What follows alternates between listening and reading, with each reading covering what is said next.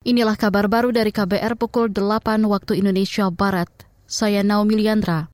Indonesia akan melawan penerapan Undang-Undang Anti Deforestasi Uni Eropa yang akan berlaku akhir 2024. Menteri Perdagangan Zulkifli Hasan menyebut aturan itu hanya bertujuan mengucilkan produk-produk Indonesia. Kata dia, potensi kerugian jika penerapan diberlakukan mencapai 90-an triliun rupiah. Ini disampaikan Zulkifli usai rapat terbatas dengan Presiden kemarin. Itu sangat diskriminatif, oleh karena itu kita akan melakukan perlawanan, nanti berunding, kemudian perlawanan, tentu mengajak negara-negara yang punya kesamaan seperti Malaysia. Kata dia, akan ada tujuh komoditas Indonesia akan terdampak penerapan Undang-Undang Anti Deforestasi Eropa atau EUDR, antara lain sawit, kakao, kayu, hingga karet.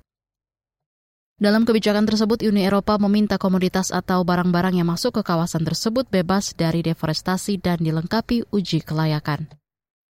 Menteri Koordinator Bidang Politik Hukum dan Keamanan Menko Polhukam Mahfud MD mempersilahkan pihak-pihak yang tak terima dengan pengesahan Undang-Undang Kesehatan untuk menggugat ke Mahkamah Konstitusi MK.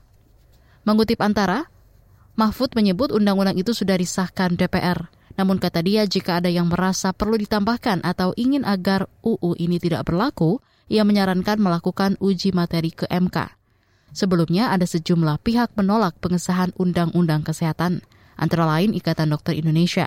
Hal-hal yang ditolak seperti penghapusan belanja wajib kesehatan atau mandatory spending.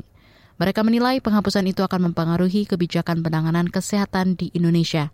IDI dan beberapa organisasi lain bahkan berencana mogok jika aturan itu disahkan. DPR memperpanjang masa pembahasan enam rancangan undang-undang, antara lain RUU Aparatur Sipil Negara, Narkotika, Mahkamah Konstitusi MK, dan Energi Baru dan Energi Terbarukan. Keputusan itu diambil dalam rapat paripurna yang dipimpin Wakil Ketua DPR, Ludwig F. Paulus, kemarin. Sehubungan dengan hal tersebut, maka dalam rapat paripurna hari ini, apakah kita dapat menyetujui perpanjangan waktu pembahasan terhadap enam rancangan undang-undang dimaksud sampai dengan masa sidang pertama yang akan datang?